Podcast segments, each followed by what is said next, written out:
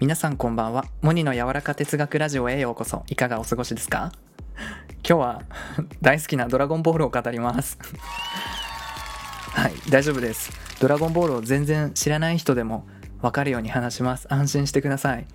はいその名もモニ的ドラゴンボールベストシーントップ3ということで、えー、補足知識入れながら語っていこうと思います。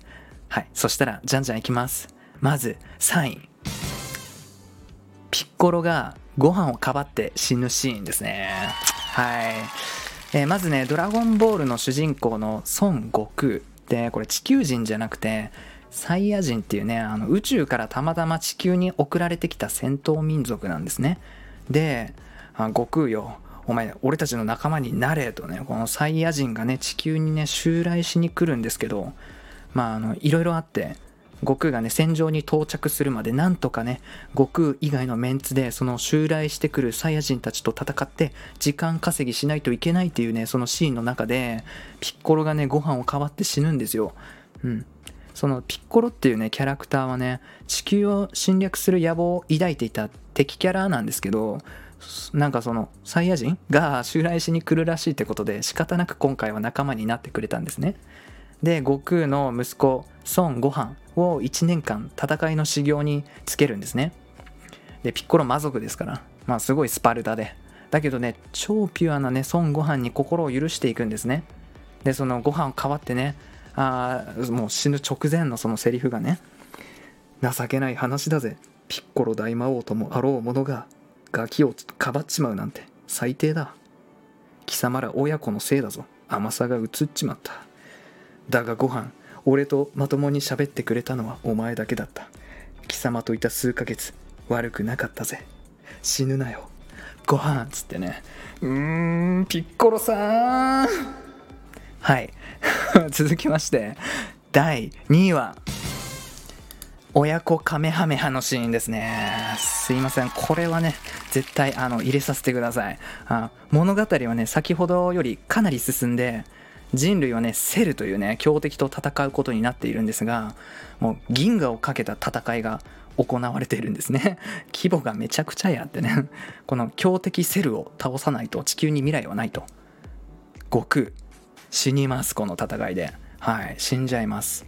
で残されたねメンツでね メンツってなんか軽いね。残された戦士たちで戦わなくてはならない状況。でそこで悟空の息子ご飯がね覚醒するんですけど左腕をね損傷してしまって使えなくなってしまうんですね。でそこでねセルがね「とどめだ」っつって、ね、こう太陽系の星々をね全て吹き飛ばすほどの威力のカメハメハをね最後撃ってくるんですね。でみんなね終わったっつってね。でそんな立ち尽くすねご飯のもとに悟空がね諦めるなんてねえだろご飯。ってね何でしょうこの霊界からね声を届けるんですね。最後に見せてくれよ。オラたち2人で作った力を。って言ってねご飯がやれるだけやってみますって。片手でね片亀。片手でこのカメハメを打つんですね。こう左で使えないからね。うん。でねやっぱパワー負けしてるって。押されてる。片手だもう無理だよって。うん。でね悟空がねまだおめえは力の全部を出し切ってねえぞ。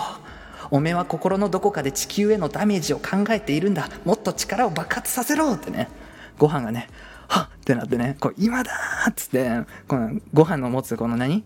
潜在能力のスイッチが外れて、もっと特大のカメハメハでセルを消し飛ばすっていうね、シーンでした。非常にこの印象的な緊張感のある、そして感動的なフィニッシュですね。はい、ちょっとすいません。興奮してます。はい、えー、それでは第1位は、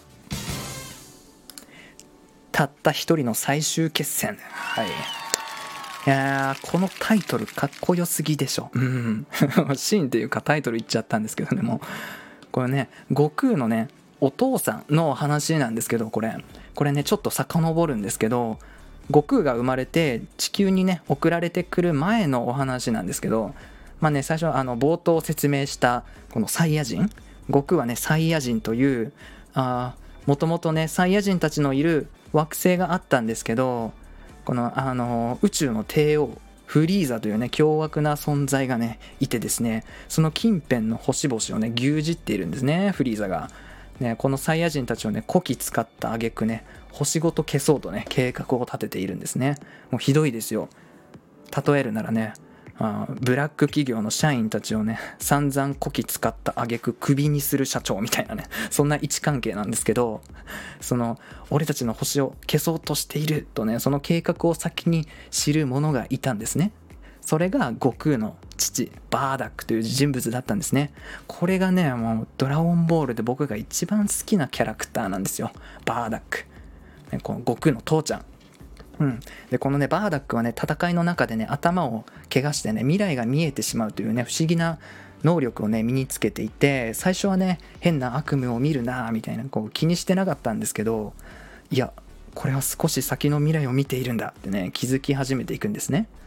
そこでねああ畜生フリーザと俺たちを消そうとしているなって気づくんですよ。で仲間にそれを言うんですけど誰もね信じてくれないんですね。もう誰も信じてくれない。俺が星を守る未来を変えるって言ってたった一人でね空にビューってこう飛び立って大気圏を抜けてバーってこうね宇宙空間まで来ると、うん、すると宇宙のね向こうからフリーザを乗せた宇宙船がねこう来るんですねブーンって。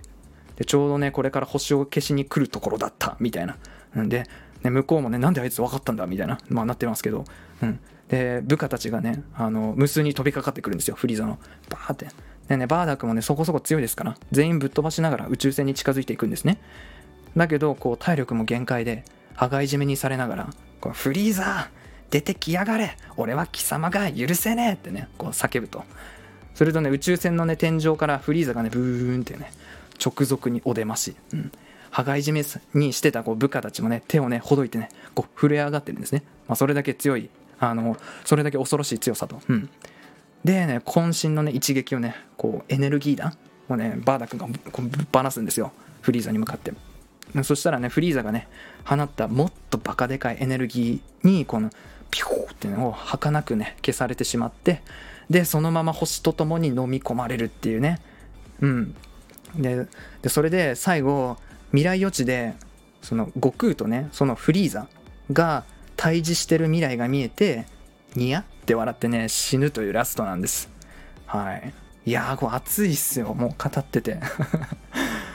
信じて最後まで命の炎を燃やしていくっていうねそのシーンが激アツでもう小学生の時にこれ初めて見てねもうずっと好きなんですね僕 もうシーンっていうか最後はねストーリー語っちゃいましたがはい以上モニ的ドラゴンボールベストシーントップ3ということで完全自己満の収録になりましたがいつかやりたいと思っていたので収められてよかったです。